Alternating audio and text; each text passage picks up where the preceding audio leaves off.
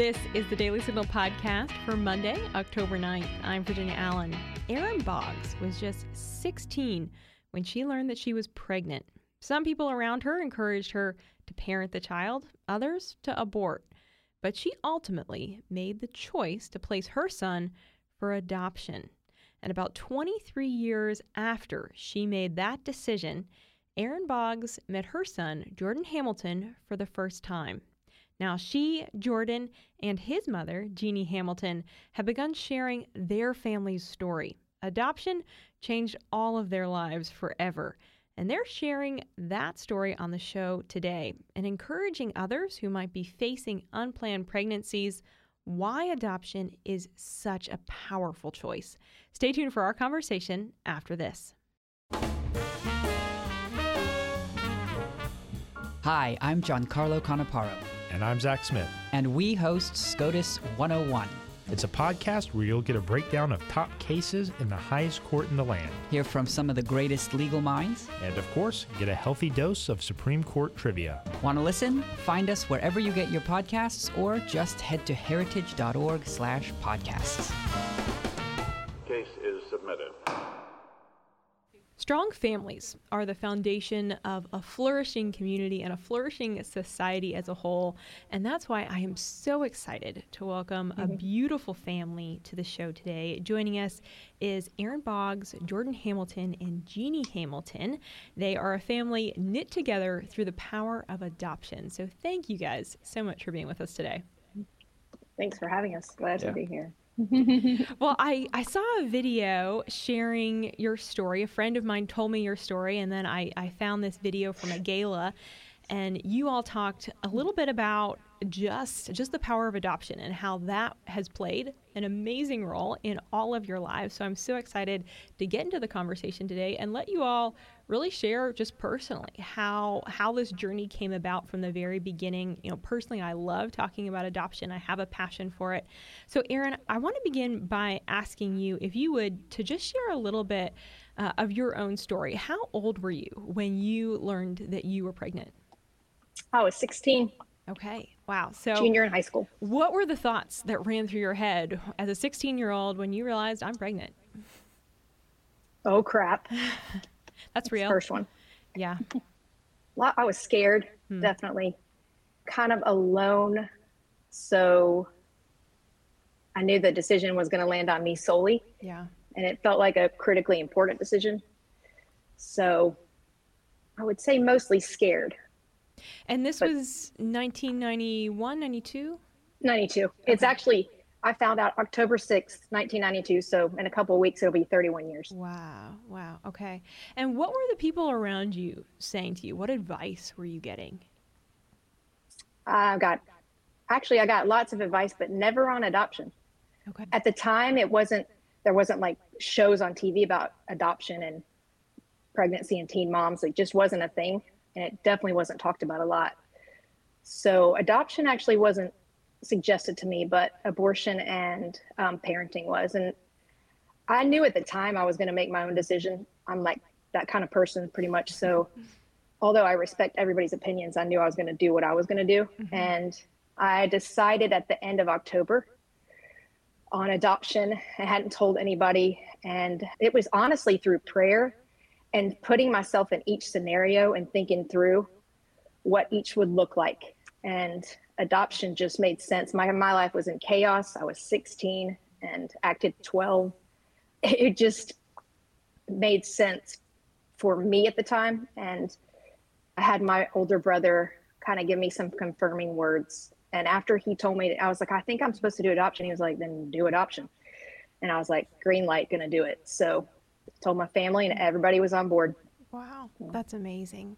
And Jeannie, for you, what was your mm-hmm. process of mm. opening for you and your husband of opening your hearts up to say we want to adopt a baby and mm-hmm. we're going to take that leap and start on that journey of just considering it, of getting the ball rolling? What led to that? Yeah. So in 1992, I had been having trouble conceiving. And so started with infertility treatments and got pregnant and was very excited. But then a few months later, I miscarried. And after that, I thought, you know, I really don't want to go through this all over again. I don't want to go through the treatments. I, it was it was just tearing me apart emotionally. And adoption had always been something we always wanted to do. We we were thinking more internationally, but we were open to whatever God had for us. And so my desire was just to be a mom and my husband's desire to be a dad. So it didn't matter to us, you know, where the child came from. We just wanted to be parents and to love a child. And so we started praying that God would just open those doors up. We didn't have much money. My husband just got out of law school, so we didn't know financially how we would be able to do it. But then a year later, we heard from Erin. And how did you hear from Erin? What did that look like? How were you all connected? That's a funny story. It is. It is. I'll, I'll tell you my first half. Yeah. yeah. So in high school in Georgia, you went to Georgia. We had the same homeroom teacher all four years. And I, my homeroom teacher, her name is Karen, approached me. I had picked up my transcripts at the school, and she approached me after school and said, I heard you're thinking about adoption. Just wanted you to know my sister is looking into adoption. Would you be willing to talk to her? Oh, and I was wow. like, Yeah, because by this time it was March, I think, Okay. and he was born in May. So I hadn't picked yet, and I was time. very, very picky about how I did that. So Of course. I guess I don't know what she said to Jeannie, but that's that's like how I was introduced to Jeannie the first time. Yeah. Well, Jeannie, let me hear your side of the story. oh yeah, we were actually set to go to a meeting of an adoption agency that day before we even heard from Erin. We had been told about her, but we hadn't heard anything from her. So we thought, oh, she's probably found somebody else, and we kind of decided to move on. And we were all set to go to this meeting, and we got the call from Erin. And we were like, oh my goodness, we couldn't believe it. And so after she, you know, talked to us and asked us some questions about her desire for her uh, baby's parents, we got off the phone and we thought, well, you know, if this is meant to be, then she'll feel good about us. And so we just waited. and then, Erin, how long did it take before you realized, yes, these are the people that I want to raise my son? So I had made up a bunch of questions, like handwritten. It was like four pages. I'm not kidding. And it was like a 16 year old would ask oh. dumb questions. I asked like, "What's your favorite animal?" Like it was. Aw. I mean, and I'd still probably ask that honestly. but the first question, mm. another cool thing. It, this is before we had like any kind of cordless phones. So one of them, mm-hmm. when I called them, the first time I called them, they were both on the phone in different rooms, like hooked to the wall, so I could hear both of them. It was really cool. It was like I could hear both of them, and I could mm. talk to both of them at the same time. But the first question on the list was, "What are your beliefs in God?" Mm. Mm-hmm. And Scott started talking, and immediately, I'm gonna, I'm gonna cry actually sharing this. immediately, like he's still talking, and I put the mm-hmm. phone down, and like there's still probably 80 questions left. So this is question one. I put the phone down, and I look at my mom, and I'm crying. I'm like, "This is them. This is them." And she's like, "No, ask more questions." I'm like, this is them because of how he answered about his heart toward the Lord, and then Jeannie, mm. her heart toward the Lord, mm. 100%. So to answer your question, um, question number one immediately, right when I talked to them on the phone. Wow, that is so powerful. Talk mm-hmm. a little bit, Jeannie, just about the first time Erin has has just given birth. It's exciting. Mm. What is that first time like that you lay eyes on Jordan for the first time? Well, Erin gave me the privilege of being there for the birth. And she called me when she was going into labor. And uh, I was in Florida, they were in Georgia. So my husband's like, okay, you got to get on a plane and get there. So I got on a plane right away. I mean, I, I was praying my heart out that I'd make it there in time and got into the delivery room right at the perfect moment. And she delivered a few minutes later. And, uh, she said, hand him to his mommy. And that was the most unbelievable moment, I think, of my life. Wow. Um, so selfless on her part. And it, it meant so much to me. And, um, you know, just seeing Jordan and how perfect he was and knowing that this was a gift I was being given that I, I just, I couldn't believe it. yeah. Couldn't believe it. Jordan, I mm. want to pull you into this conversation now. You've been waiting very patiently. I love listening. Growing up, did did you know that you had been adopted? What what was that like for you as a little kid? Yeah. I love that question. I've I've always said the greatest act of love that I've experienced in my life has been being put up for adoption. And the second greatest act of love is to have always known that I was adopted. So I can't remember a time that the word adoption was like introduced to me. It was always something in the household. It was something that I was I understood I, I had association with that word somehow and then the definition of that word obviously grew as I got older, mm-hmm. and so I came to understand the depth of what it means and everything. But even as I think what that allowed for, so basically I always knew mm-hmm. is what I can remember. It feels like I was hearing those conversations in the womb, and then I was just born and like you know. so, so like as I as I grew older, I think what I came to realize was having always known. Uh, because we actually, I got to grow up around some other kids who were also adopted, mm, and there were moments I remember in my childhood where they found out you know, and it's like the word found out. And it's not, um, and I'm not talking down. I have no judgment for how people carry themselves in that environment. I've never been there, and I'm sure it's really difficult. But what it felt like to me was that my parents had given up control, mm. and that they had really like allowed, in the same way they talk about like if this is if Erin feels a connection to us, then it will be. It's like that same heart of theirs as parents was clear to me in always knowing that I was adopted because it just allowed me to grow into the word and understand what it meant.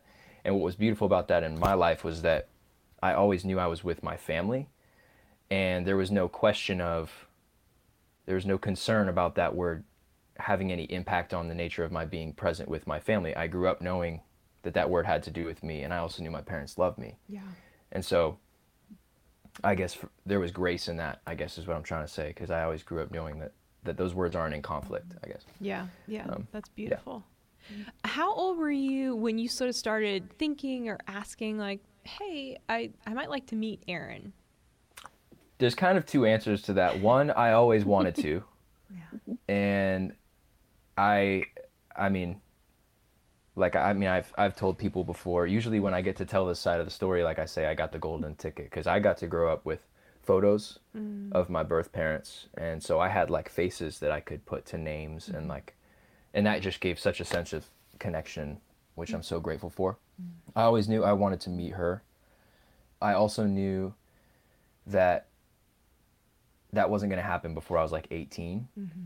and so that was tentatively like when i was to always plan on meeting her was 18 and i was probably you know like I, I can't give you an exact age, but I mean, in my conscious mind, maybe five or six or something, when I was really like able to communicate that I'd like to meet her someday or something. Mm-hmm. And honestly, like, you know, mom, you might have a better answer for that if I ever brought that up. But, you know, I knew I always wanted to, and actually, Erin knows the story. Like, I always envisioned myself pulling up in a Corvette with like a suit and like a fedora.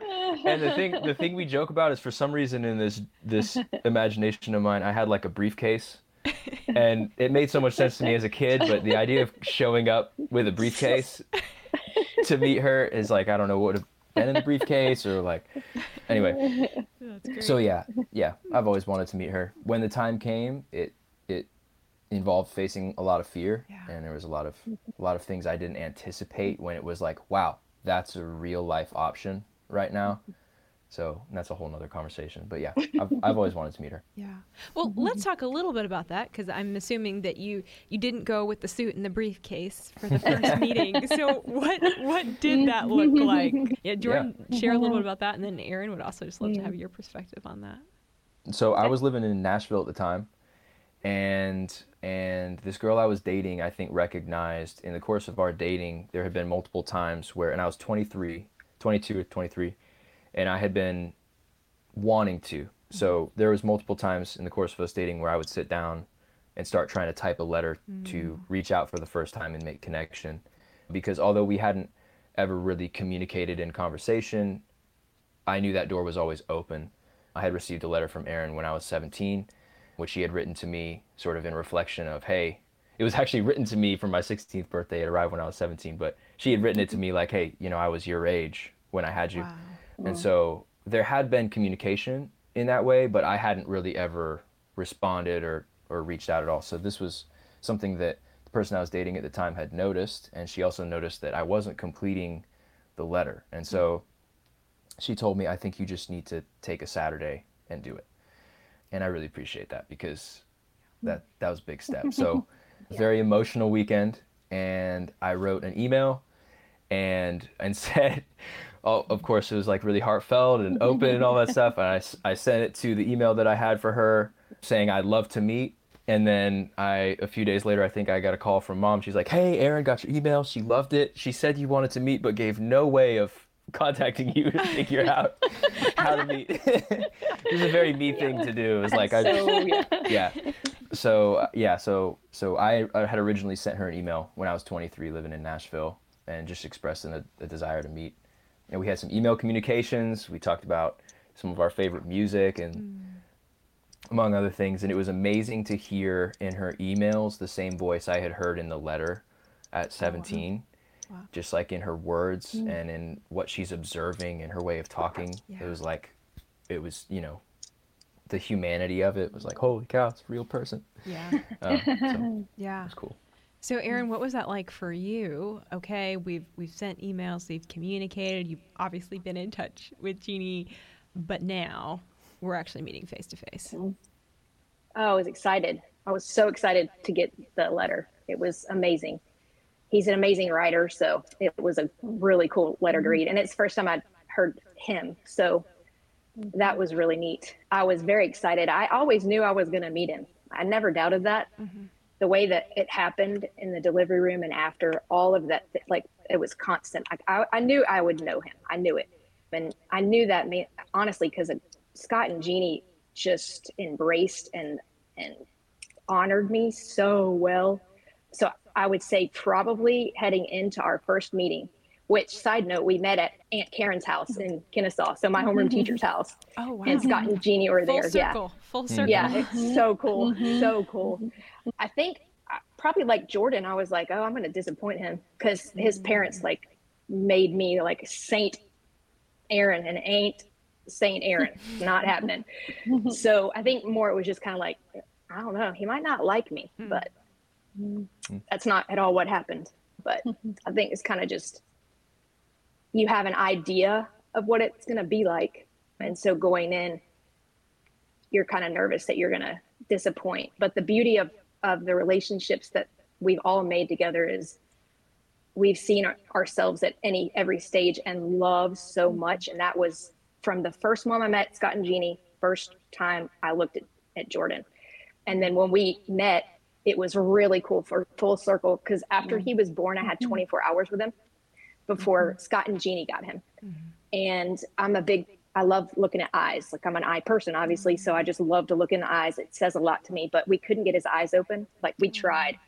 Almost borderline should be called by defects. Like it was like tr- trying to get his eyes and they wouldn't open. And so I had asked my mom to let me have the last hour with him alone. And so my mom left, and right when the door cl- literally sl- closed, his eyes popped open, and they stayed mm-hmm. open the entire hour. So it was the one thing that I got that nobody else in my like in Georgia got to see his eyes.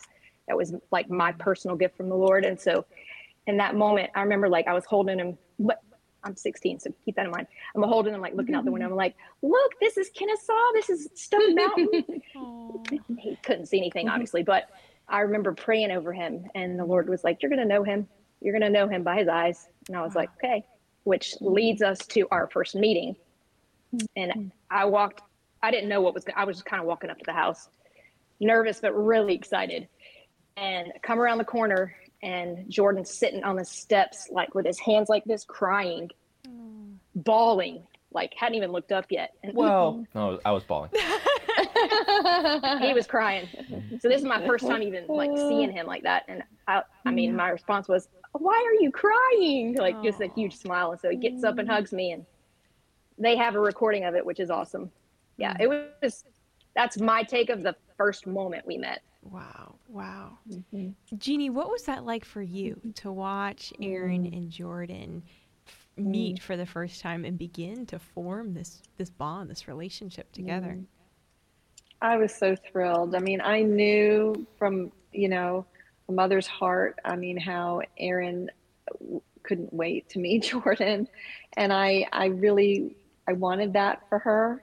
And, and I also knew it was, it was going to be huge for Jordan. And I, I just knew, know, knowing and loving both of them that this would be a really wonderful experience. So I I was thrilled, and it was extremely emotional for mm-hmm. everybody involved. But so so cool that you know 23 years later here we were again after being in that hospital room and you know now so much you know so much to share with one another of how the lord had grown all of us you mm. know through our lives it, it was amazing so it's been eight years since that first meeting is that right just about. Just I about? think closer to seven. Yeah, okay, almost seven. eight. Okay, something around there. So what what has that looked like moving forward? The the dynamic for for all three of you.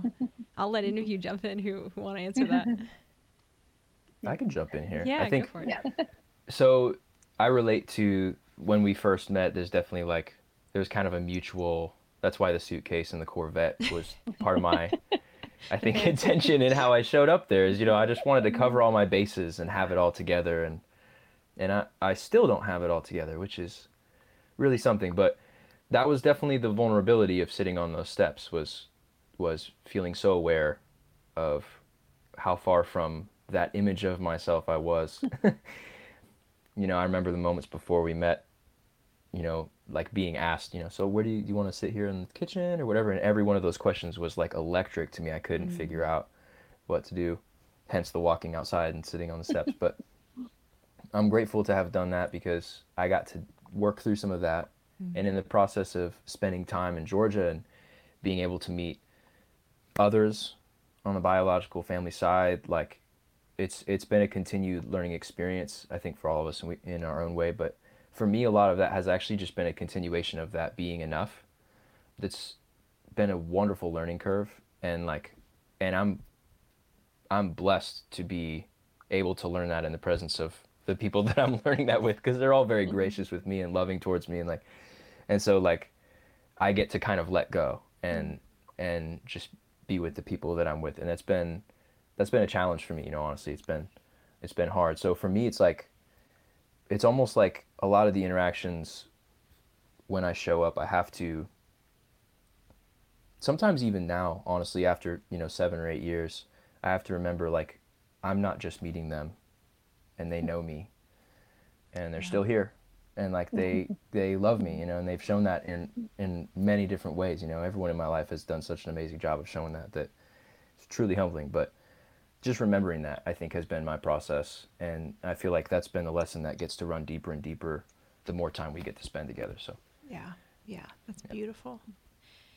Erin, you know, I think so many people hear your story. They hear the story of, of your family, this adoption story, and there's such tremendous, tremendous beauty. And there's also just an awareness of, whew, this is weighty and it and it's hard. And you know, for for young women who are maybe facing an unplanned pregnancy, what would be your encouragement to them mm. to choose adoption, knowing that every choice in front of them is, no matter what you choose, it's a hard choice. But why, for you, did you ultimately make that choice of yes, I want to choose adoption, and why why would that be something that you would want to encourage other young women to do?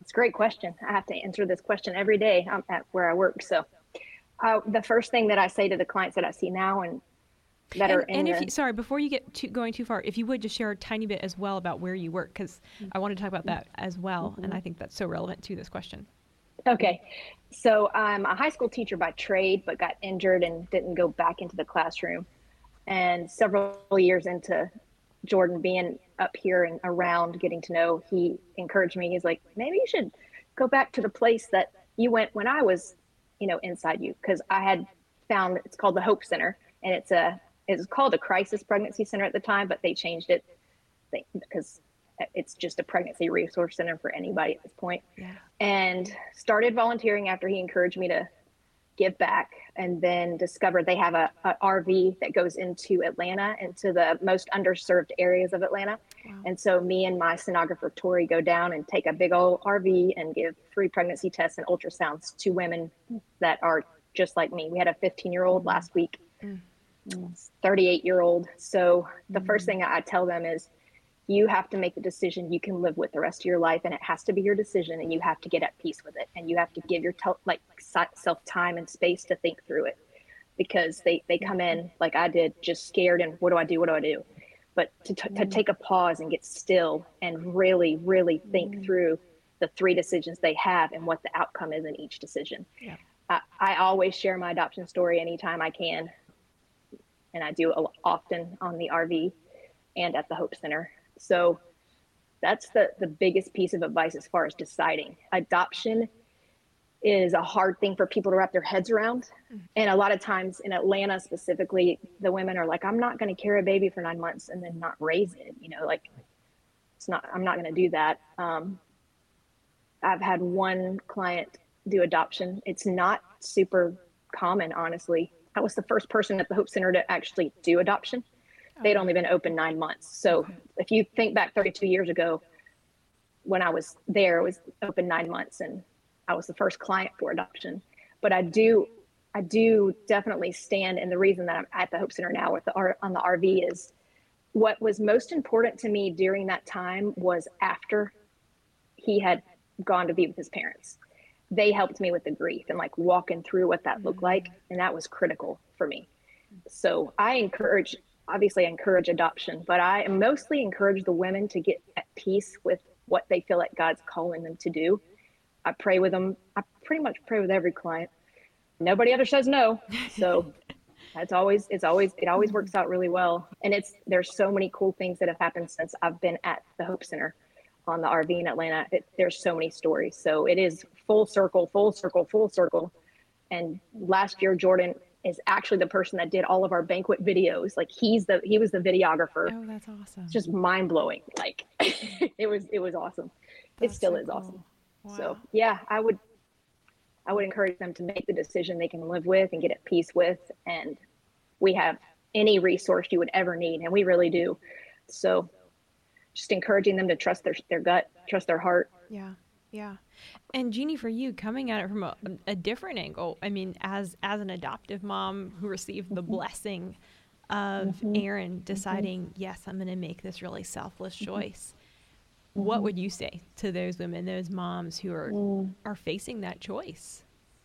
Well, that every life is precious and you never know what that person, how God will use that person in this world and how important that person. I mean, I, I just think if, you know, if, if Erin made a different decision, we would never have the blessing of our son in our lives. And he has, he has taught us so much. I mean, and he has impacted us so much. And I just, I, it just breaks my heart to think that, you know, th- there are babies out there who aren't given that opportunity to live in this world, you know. So I am just, I, I just, you know, encourage anybody to just realize that each life is is important. Yeah. Jordan, life, I want to yeah. give you the final word here. Is there anything that that you want to share about your story or just that you want kind of people to know as it relates to this topic of of adoption that you think is just really important to note before we go today? I mean, I guess I would second everything that's been said up until this point. Being a guy, I don't have even the prospect of having to make the decision that was made on my behalf. But I am grateful, and I'll never forget a moment in Nashville where I was sharing this story. And I was I do a little verbal processing if you haven't noticed that already, but I was sharing this story with a close friend of mine at college and I arrived at this idea of like had the decision not been to adopt but to abort me, there wouldn't be like a gap where I was missing. It's not like, you know, the world keeps spinning and all of that. And so, hmm. just with consideration to me, I'm grateful to have filled the spaces that I have. Yeah. And hmm. it's been hmm. it's been a continuing thought for me since that conversation back then. It's just kind of the mystery of like um yeah, being a known soul. That's a special thing. And and so I guess I would just take it back to what I said at first. Is I think the greatest act of love I've experienced in my life is being put up for adoption. And the second is to have always known it. And all of that really does speak to family because there was defense of of my being loved and being put up for adoption. And there was defense of my feeling loved and being allowed to know I was adopted. And and I mean even just this conversation is a celebration of how we see those doors open Yeah. in the future. So Well, thank you, Jordan and Erin and Jeannie. Thank you all for your time, for being willing to share such a beautiful, such a personal story. And I do really want to encourage all of our listeners check out the work of the Hope Center down in Georgia. It's support.com is the website. We'll leave a link in today's show notes. But they're doing such good work. And Erin, I know as as you spoke firsthand to that, your involvement with them. But truly, thank you all so much for your time today. Thank you for having us. Thank you. It's nice Thank to see you. you so much. And with that, that's going to do it for today's edition of the Daily Signal podcast. If you want to learn more about the work of the Hope Center, you can check out their website at supporthopecenter.com and learn about the work that they are doing to support families in need and support moms who are facing unplanned pregnancies. If you haven't had a chance, make sure to take a moment to check out our evening show right here in this podcast feed, where every weekday we keep you up to date with the news of the day. Now, on this particular Monday, we do not have a top news edition given the holiday, but we will be back with top news tomorrow. Also, make sure you subscribe to the Daily Signal wherever you get your podcasts and help us reach more listeners by leaving a five star rating and review. Thanks again for being with us this Monday. Have a great rest of your day. We'll see you right back here tomorrow morning. The Daily Signal podcast is brought to you by more than half a million members of the Heritage Foundation. Executive producers are Rob Bluey and Kate Trinko. Producers are Virginia Allen and Samantha Aschieris. Sound design by Lauren Evans, Mark Guiney, and John Popp. To learn more, please visit dailysignal.com.